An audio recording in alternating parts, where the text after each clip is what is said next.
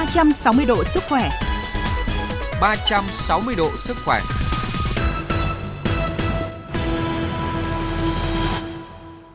Thưa quý vị và các bạn, theo nghiên cứu thống kê hơn 5.400 người trưởng thành năm 2015 của Hội Tim mạch học Việt Nam trong quần thể 44 triệu người tại 8 tỉnh thành trên toàn quốc về bệnh tăng huyết áp, kết quả cho thấy là có hơn 47% người bị tăng huyết áp. Đặc biệt trong số đó có gần 40% không được phát hiện bị tăng huyết áp và 69% bị tăng huyết áp nhưng chưa kiểm soát được bệnh tăng huyết áp đang ngày càng phổ biến, song nhiều người còn thờ ơ chủ quan, không quan tâm, không kiểm soát điều trị theo hướng dẫn của bác sĩ. Trong khi đó, đây là một bệnh tiến triển thầm lặng và tiềm ẩn rất nhiều biến chứng nguy hiểm, đặc biệt là biến chứng tim mạch. À, để kiểm soát và phòng ngừa các biến chứng do tăng huyết áp thì người dân cần lưu ý những gì? Và đây cũng là nội dung mà chương trình muốn gửi đến quý vị và các bạn qua phần tư vấn của Phó Giáo sư Tiến sĩ Phạm Trường Sơn, Phó Viện trưởng Viện Tim mạch, chủ nhiệm khoa nội tim mạch, Bệnh viện Trung ương Quân đội 108.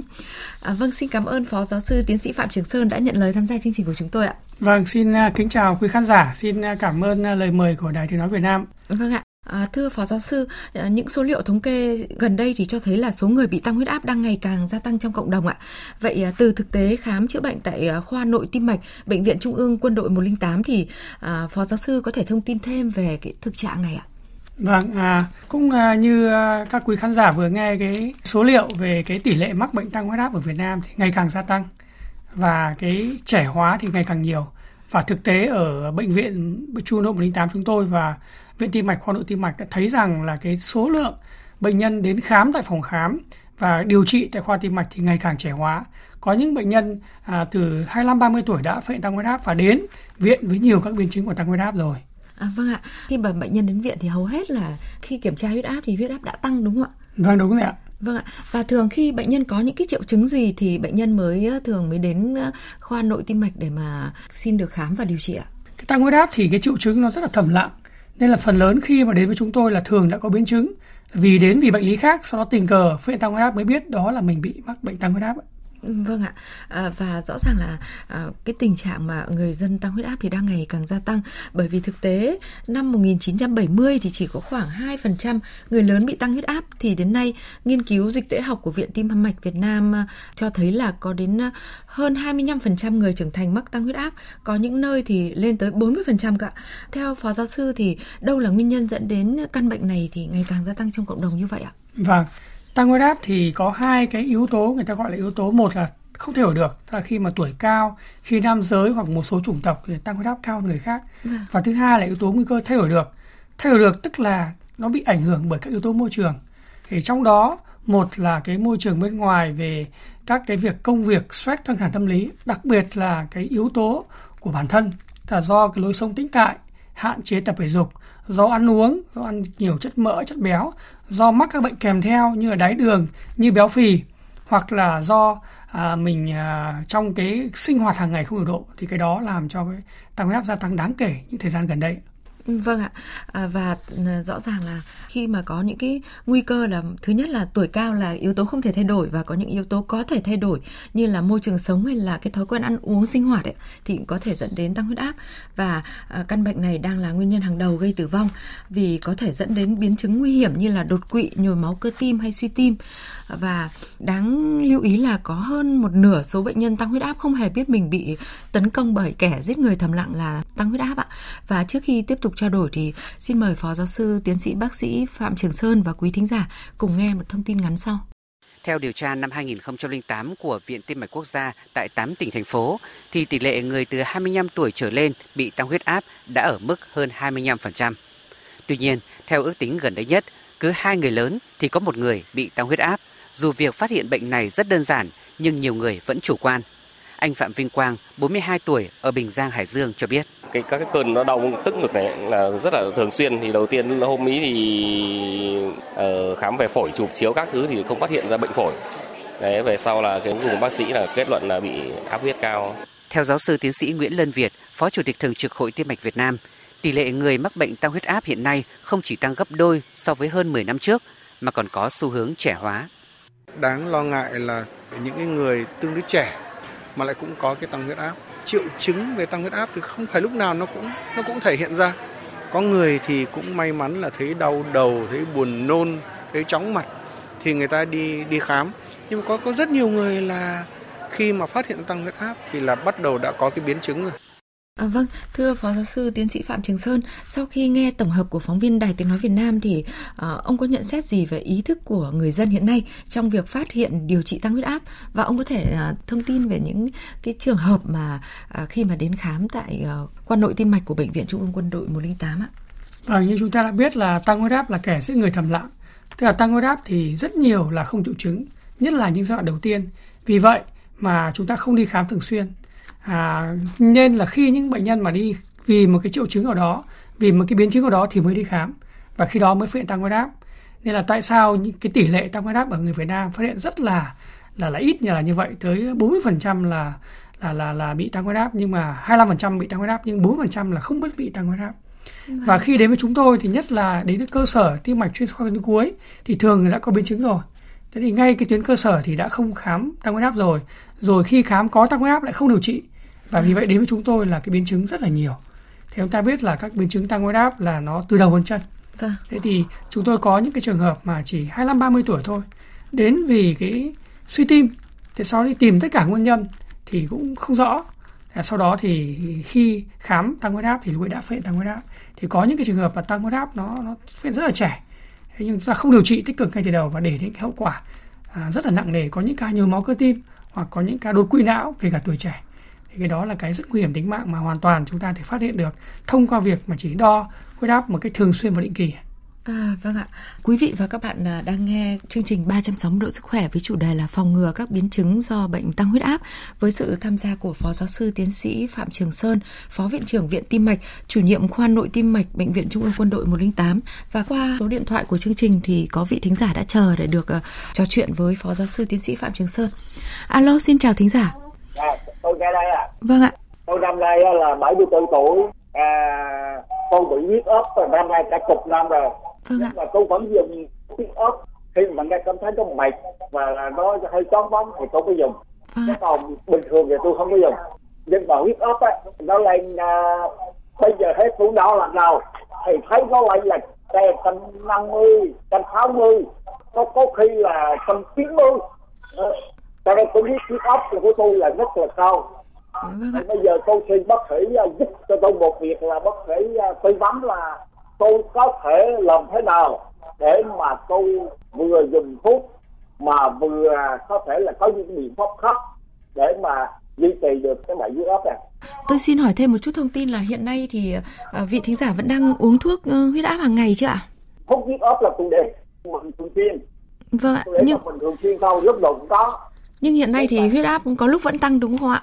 Dạ, huyết áp thì tôi thường xuyên là cao, chứ không có thể vâng. nói là phải tụ đo là huyết qua một trăm sáu, trăm bảy, trăm tám, trăm hết. Vâng ạ, vâng ạ, xin mời phó giáo sư tiến sĩ ờ, Phạm Trường Sơn ạ. Vâng ạ, xin ờ, cảm ơn câu hỏi của bác ạ. Thì à, bác đang dùng thuốc huyết áp đều đặn nhưng mà huyết áp vẫn cao. Thế trong cái điều trị huyết áp thì mình có hai cái trụ cột, một là dùng thuốc đều đặn và phải kiểm tra cái huyết áp để xem là huyết áp có đạt đích hay không.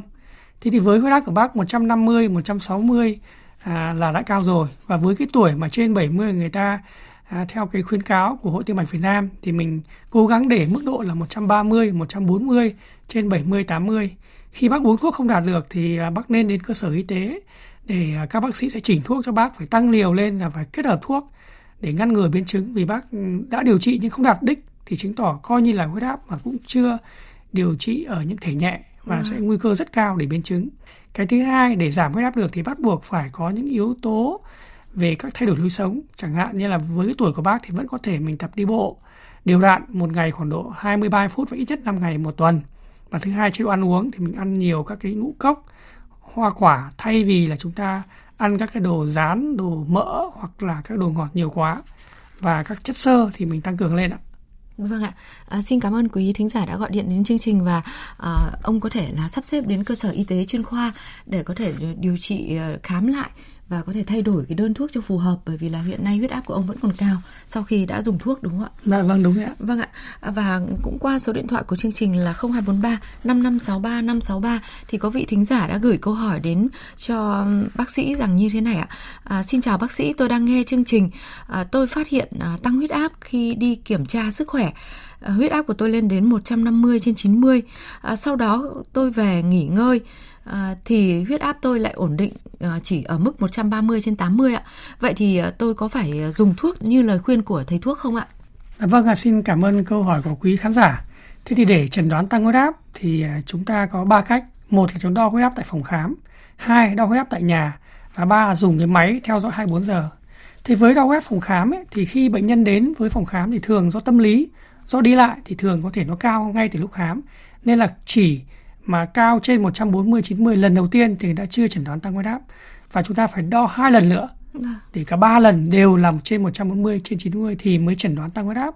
Thì khi bác đo lần đầu là 140 90, bác về nhà huyết áp lại bình thường thì đó không phải là cái tăng huyết áp hoặc là chỉ áo choàng trắng thì khi đó chúng ta chưa dùng thuốc mà chúng ta chỉ điều chỉnh lối sống rồi phải kiểm tra lại. Vâng ạ. À, và một trong những nguyên nhân chủ yếu khiến tăng huyết áp ngày càng phổ biến là à, do chế độ ăn uống nữa và à, bác sĩ cũng đã từng nói đến là chúng ta cần phải ăn gì khi mà vị thính giả gọi điện đấy ạ. Dạ à, vâng nhưng cụ thể thì là để mà phòng ngừa tăng huyết áp ấy thì người dân lên à, lựa chọn cái việc ăn uống hàng ngày của mình như thế nào để mà căn bệnh này nó không gia tăng một cách âm thầm trong cộng đồng nhiều như vậy ạ? À, vâng ạ. Thì trong các cái biện pháp phòng ngừa và điều trị cái tăng huyết áp thì trong đó ăn uống là một cái tiêu chí hàng đầu nó không chỉ ngăn ngừa mà nó liên quan đến điều trị. Chúng ta chỉ quan tâm đến thuốc thì chúng ta bỏ cái phần ăn uống là cái mà chúng ta sẽ thiếu hụt rất là nhiều trong kiểm soát huyết áp. Thì khi ăn uống cần đưa ra một cái tháp thức ăn. Tháp thức ăn là cái đáy đầu tiên là chúng ta hay dùng nhất thì người ta khuyên là ăn các cái đồ chất hoa quả vâng. đặc biệt là nhiều chất xơ. Đấy chẳng hạn như là các cái đồ mà cái củ đậu bay hay là các cái cái cái gì mà chất xơ nó nhiều gọi vi sơ đấy thì nó tốt. Vâng. xong đến tháp thứ hai là chúng ta ăn thì chúng ta sẽ chuyển sang ngũ cốc đấy như ví dụ là các cái lúa mì lúa mạch đấy thì là cái phác đồ thứ hai là chúng ta ăn nhiều hơn. Phác đồ thứ ba là ăn ít đi một tí nữa là các cái chất về nó liên quan đến các cái năng lượng nhiều calo giảm bớt đi. Xong cuối cùng thì hạn chế tối đa các cái đồ mỡ đồ rán đồ ăn nhanh các đồ vâng. đông lạnh đồ tủ lạnh đặc biệt là các đồ ngọt như như đường sữa. Vâng ạ. À, vâng ạ. Vâng À, và qua số điện thoại của chương trình là 0243 934 1040 thì có vị thính giả lại chờ để được uh, trò chuyện với phó giáo sư tiến sĩ uh, bác sĩ Phạm Trường Sơn ạ. Alo, xin chào thính giả. Vâng ạ. Vâng ạ. Xin mời ông giới thiệu ngắn gọn và có câu hỏi đặt về với vị khách mời của chúng tôi ạ. Dạ vâng. Thứ nhất là xin cảm ơn uh, Đặc Việt Nam và xin uh, cảm ơn uh, bác sĩ Phạm Trường Sơn. Tôi ở Thanh Hóa. Tôi bị cao huyết áp 10 năm nay rồi. Năm nay tôi ngoài 70 tuổi xem phòng khám là nói là tôi là bị mỡ máu cao vậy uh, hiện tại thì tôi có nên uh, uống thuốc mỡ máu cao không ạ Dạ vâng, cảm ơn uh, câu hỏi của bác ạ. Thế thì uh, khi mà tăng huyết áp thì hay bị bệnh kèm theo, đặc biệt là đái đường, mỡ máu, béo phì. Hay là khi mà bị tăng huyết áp thì phải kiểm soát yếu tố này. Và cái mỡ máu cao đó thì người ta phải tùy theo cái nguy cơ tim mạch. Ví dụ bác chỉ tăng huyết áp đơn thuần thôi thì cái mỡ máu thì nó cũng cái cái chỉ số nó vừa phải. Nhưng mà nếu có bệnh kèm theo, có cái vữa sơ kèm theo thì chúng ta phải hạn giảm tiếp tục. Và người ta có chỉ số là LDL là chỉ số mà hàng đầu của mỡ máu. Thế thì phải bác nếu có điều kiện bác đưa cái thông tin đó ra. Và bác sĩ sẽ dựa vào cái chỉ số của bác dựa vào bệnh cảnh của bác để mà người ta cho cái thuốc mỡ máu. Và sau đó mình kiểm tra lại để xem là đạt được cái đích điều trị chưa ạ. Vâng ạ. Vậy quý thính giả cũng có thể là à, đi khám và để được vâng. uh, xét nghiệm những cái chỉ, số cần, chỉ số cần thiết. Sau đó thì vâng. có cái chỉ định của thầy thuốc thì đúng mình tuân thủ đúng không ạ? Dạ, vâng, Với mỡ ạ. máu cũng không thể tùy tiện sử dụng đúng uh, rồi thuốc được đúng không ạ? Vâng. Và phải ở mức độ nào thì thầy thuốc sẽ chỉ định cho vị thính giả của chúng ta là dùng thuốc ạ. Và xin cảm ơn ông đã gọi điện đến chương trình. Um, thưa phó giáo sư tiến sĩ bác sĩ Phạm Trường Sơn, có rất là nhiều người uh, bị tăng huyết áp như chúng ta được biết đấy, nhưng mà lại không được điều trị hay là không sử dụng thuốc hàng ngày thì những cái biến chứng có thể gặp phải là như thế nào và tại khoa nội tim mạch ừ, thì đã phải ờ, điều trị cho những cái trường hợp ừ, mà bị biến chứng về nhất là về tim mạch ạ ở mức độ như thế nào ạ? Vâng ạ. Thì à, uh, tăng huyết áp là cái bệnh của mạch máu. Nên là các cái cơ quan mình quan trọng mà có mạch máu đến thì đều sẽ là có thể tăng huyết áp gây ra những biến chứng ở cơ quan đó. Từ đầu đến chân ạ. Đầu tiên là não, thì khi mà tăng huyết áp thì có thể làm gây ra chảy máu não. Rất nhiều ca đột quỵ vỡ mạch máu não rồi. Vâng. hoặc là tắc mạch máu não do vữa sơ. Cái thứ hai là đến các cái mạch máu to trong cơ thể chẳng hạn như mạch cảnh rồi là các cái mạch tạng của các mạch mạc treo đặc biệt là các cái mạch chậu. Mạch chi dưới cũng là các hậu quả biến chứng tăng huyết áp và nhiều ca cắt cụt chân nhiều ca tắc mạch mạc treo vân vân cũng là biến chứng tăng huyết áp. Cái thứ hai biến chứng về tim thì cái này là cái rõ nhất. Ừ. đó là hậu quả lâu dài không điều trị hoặc điều trị không đúng thì gây đến là cái tim nó phì lại nó dày ra và suy tim Vâng. Cái thứ hai là các cái nhồi máu cơ tim, ta biết là ngày càng gia tăng, cũng chính là do một phần tăng huyết áp. Tiếp theo biến chứng thận, rất nhiều ca suy thận, lọc máu, rồi phải ghép thay thận thì cái biến chứng của tăng huyết áp trên thế giới là hàng đầu gây ra cái suy thận. Và ngoài ra biến chứng của võng mạc, những cái mù lòa rồi những cái tổn thương uh, uh, mù uh, giảm thị lực thì rất nhiều nguyên nhân là do tăng huyết áp gây ra. Vâng ạ. Ừ. Và lúc đó thì cái việc mà can thiệp điều trị thì sẽ gặp khó khăn hơn rất nhiều so với việc mà chúng ta kiểm soát được ngay từ ban đầu đúng không ạ? À, vâng, khi có bệnh kèm theo thì thứ nhất là cái việc dùng thuốc thì nó khó hơn, chẳng hạn cái suy tim, hay suy thận thì cái số lượng dùng nó bị giảm đi so với cái cái ban đầu nếu mình dùng. Rồi khi bị rồi thì cái bệnh nó trồng nặng lên bệnh kia thì nó làm cho cái việc kiểm soát huyết áp nó kém hơn hoặc có kiểm soát được nhưng mà các cái hậu quả của nó để nặng nề hơn. Vâng ạ. Mà. Và để phát hiện uh, những bệnh lý về tăng huyết áp thì phó giáo sư có thể hướng dẫn người dân cách đo kiểm tra huyết áp tại nhà hàng ngày ạ. Và à, khi mà bị mắc huyết áp ấy, thì khi mà phát hiện mình mắc huyết áp cao ấy, thì uh, khi mà đo kiểm tra ở nhà phát hiện ra như vậy hoặc là ở những cái phòng khám hoặc là đi khám sức khỏe chẳng hạn thì cái điều đầu tiên người dân cần lưu ý là sẽ phải cần làm gì ạ? À, vâng ạ. Thế thì với cái tăng huyết áp thì có hai cái cái vấn đề một là người ta vẫn khuyên cáo đo huyết áp nhà rất là quan trọng vâng. và nên kiểm tra định kỳ. Hai đo huyết áp tại phòng khám. Thì cả tại nhà phòng khám thì theo khuyến cáo hiện nay ta, ta ngồi ta ngồi cho để thẳng tay và đo. Vâng. và trước kia chúng ta dùng huyết áp thủy ngân. Thì ngày nay đã khuyến cáo là cho phép dùng các huyết áp tự động. Nhưng mà huyết áp này phải áp ở cái cánh tay không dùng huyết áp ở cẳng tay. Và trước khi đo thì dù phòng khám hay ở nhà chúng ta phải nghỉ ngơi ít nhất 5 đến 10 phút. Chúng ta bỏ các cái chất kích thích trong ngày hôm đó như rượu, cà phê, thuốc lá, rồi là mất ngủ. Đặc biệt là chúng ta phải nghỉ ngơi vì nếu đi lại nó tăng lên. Vậy tại sao rất nhiều người đến phòng khám lại huyết áp cao bởi vì người ta lo lắng, người ta nhìn thấy bác sĩ đặc biệt đi lại. Vâng. Trong ngày hôm đấy lại uống tí rượu hay cà phê chẳng hạn thì rất nhiều bệnh nhân đến là có tăng huyết áp nhưng thực sự không phải tăng huyết áp và nhiều bác sĩ lại cũng tình cờ kê đơn luôn nên rất nhiều bệnh nhân là bị tụt huyết áp do chúng ta dùng thuốc không đúng về nhà huyết áp bình thường vì vậy đo huyết áp ở nhà là rất là quan trọng cho cả người chúng ta chưa viện ra và cả người đã viện ra rồi thì phải theo dõi để mà chúng ta chỉnh thuốc huyết áp theo cái, cái giá trị ban đầu. Vâng. Vâng ạ. Và khi phát hiện ra là mình bị huyết áp cao thì cũng cần đến cơ sở y tế chuyên khoa thay vì là lên mạng tìm hiểu tự uống thuốc đúng không ạ? Vâng, bởi vì mỗi một cái, cái thể tăng huyết áp, người bệnh cái huyết áp thì có thuốc điều trị khác nhau. Và quan trọng nữa chúng ta phải phân biến chứng đó. Khi phát hiện tăng huyết áp thì có thể đã có biến chứng rồi người ta đi vào bệnh viện để làm các xét nghiệm để phát hiện ra biến chứng. Và khi có biến chứng thì lại điều trị lại cũng theo một phác đồ khác so với người không biến chứng. Vâng ạ, hiện nay thì trên mạng xã hội có một số cái ừ, quảng cáo rất là nhiều về việc là à, sử dụng các cái loại thực phẩm chức năng hay là các loại trà thì có thể là làm giảm huyết áp của người bệnh. Thế nhưng mà khi mà đã uống thuốc rồi thì người bệnh có nên sử dụng thêm những cái sản phẩm hỗ trợ để mà giảm huyết áp thêm, tức là các cái sản phẩm gọi là thực phẩm chức năng đấy ạ, được quảng cáo là có tác dụng giảm huyết áp mạnh ạ, thì có nên sử dụng đồng thời không ạ? À, thực ra thì trước kia chúng ta không có thuốc huyết áp thì đông y chúng ta vẫn có một số cái bài thuốc, có một vâng. số cây cỏ nó cũng có tác dụng làm giảm huyết áp. Thế nhưng mà thực sự bây giờ cái việc quảng cáo nó hơi quá mức so với cái thực tế. Thì chúng ta hết sức cân nhắc là những quảng cáo, thực phẩm chức năng, vân vân, thì cái vai trò huyết áp hiện nay chưa được chứng minh rõ ràng bằng các cái nghiên cứu lớn của thế giới ở Việt Nam. Mà nó chỉ có mức độ hỗ trợ rất là vừa phải. Hay là trước khi sử dụng thì đầu tiên chúng ta phải theo đúng cái chỉ định của bác sĩ về thuốc dùng về lối sống. Và nếu có dùng thuốc thực phẩm chức năng thì cũng phải hỏi bác sĩ xem cái thuốc này thực sự có giá trị hay không vì rất nhiều các thuốc là do quảng cáo thôi chứ còn giá trị hầu như không có mà lại mất tiền. Khi khi uống thực phẩm chức năng lại hết tiền chẳng hạn thì mình lại không uống cái thuốc. Vâng. đó rất là nguy hiểm ạ Vâng ạ, à. tức là à, mình phải có được uh, những cái thông tin cần thiết về bệnh của mình cũng như là uh, trở thành một người bệnh thông thái đúng không ạ? Đúng Trong mà lựa chọn sử dụng các cái sản phẩm mà gọi là hỗ trợ giảm huyết áp. Và nhân chương trình hôm nay thì Phó giáo sư tiến sĩ Phạm Trường Sơn có lời khuyên gì đến người dân uh, trong cái việc mà kiểm soát cũng như là phòng ngừa cái bệnh huyết áp uh, mà đang ngày càng phổ biến hiện nay ạ? Dạ vâng ạ. Thì tăng huyết áp là một kẻ giết người thầm lặng là triệu chứng của tăng huyết áp thì rất là mờ nhạt và đến bệnh viện thường đã muộn rồi. Nên là tất cả những người dân thông thường của chúng ta kể cả chưa bất bệnh gì thì hãy nên kiểm tra định kỳ cái chỉ số huyết áp của mình. Ít nhất là một lần trong vòng một năm. Và chúng ta có thể tự kiểm tra huyết áp tại nhà chúng ta bằng những cái huyết áp mà được đã chuẩn hóa rồi. Và khi đã mắc bệnh tăng huyết áp rồi thì chúng ta hết sức quan trọng là phải dùng thuốc à, các cái chế độ tập luyện ăn uống để đảm bảo cho huyết áp phải về được cái trị số à, theo cái khuyến cáo mức cho phép và đồng thời phải kiểm tra định kỳ để phát hiện ra các biến chứng tăng huyết áp kể cả việc kiểm soát rồi nhưng vẫn có những cái biến chứng huyết áp kèm theo. Và cái việc chúng ta kiểm soát tốt cái tăng huyết áp thì nó không chỉ là nó tốt cho sức khỏe của cái bệnh lý tăng huyết áp mà nó cũng tốt cho tất cả các bệnh lý khác về chuyển hóa.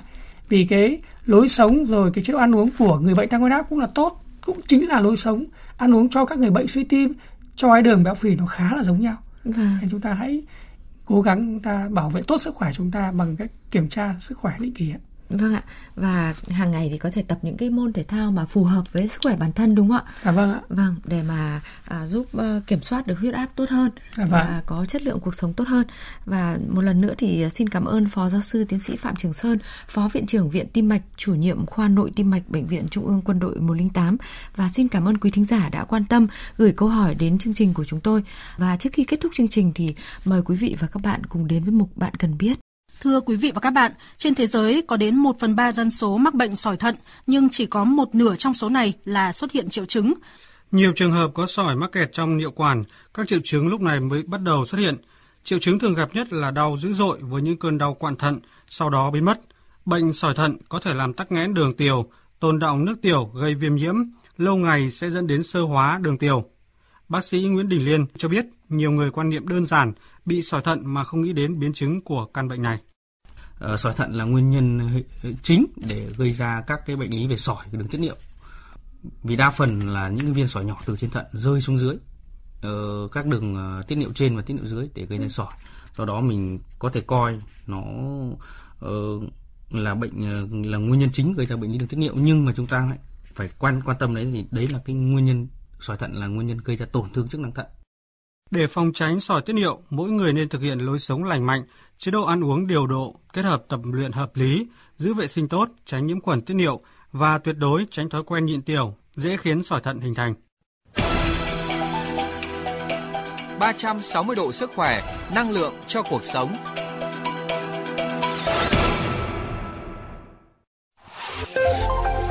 Thưa quý vị và các bạn, thực phẩm bảo vệ sức khỏe ích niệu khang với thành phần chính là coles, chiết xuất từ hạt của loại bí ngô đặc biệt Escop và mầm đậu nành, nguyên liệu của hãng Frutarom Thụy Sĩ, được sản xuất trong nhà máy Nutrafur SA tại Murcia, Tây Ban Nha, giúp hỗ trợ giảm tiểu đêm, tiểu nhiều lần, tiểu không kiểm soát, không tự chủ, tiểu rắt, tiểu són. Ích niệu khang hỗ trợ cho người bị hội chứng bàng quang tăng hoạt OAB, Ích niệu khang dùng được cho cả nam giới và phụ nữ bị tiểu đêm, tiểu nhiều lần, tiểu không kiểm soát, không tự chủ, tiểu rắt tiểu són, người bị bàng quang tăng hoạt, OAB hay bàng quang kích thích. Quý vị nên uống ích niệu kham mỗi ngày 2 lần, mỗi lần 2 đến 3 viên trước bữa ăn 30 phút hoặc sau khi ăn 1 giờ. Mỗi đợt sử dụng liên tục từ 3 đến 6 tháng để đạt hiệu quả tốt nhất. Có thể uống ích niệu khang lâu dài, có thể sử dụng ích niệu khang cùng thuốc tây. Mọi thông tin về sản phẩm xin liên hệ số điện thoại miễn cước 1800 6723.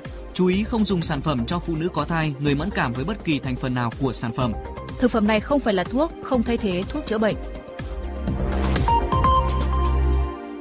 Vâng, đến đây thì thời lượng của chương trình 360 độ sức khỏe đã hết. Xin chào tạm biệt và hẹn gặp lại.